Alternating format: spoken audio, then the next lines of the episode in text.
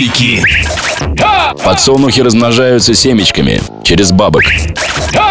В Израиле планируют ввести в обращение новую купюру достоинством в 7,40. Страшнее фотографии в паспорте бывает только ее ксерокопия.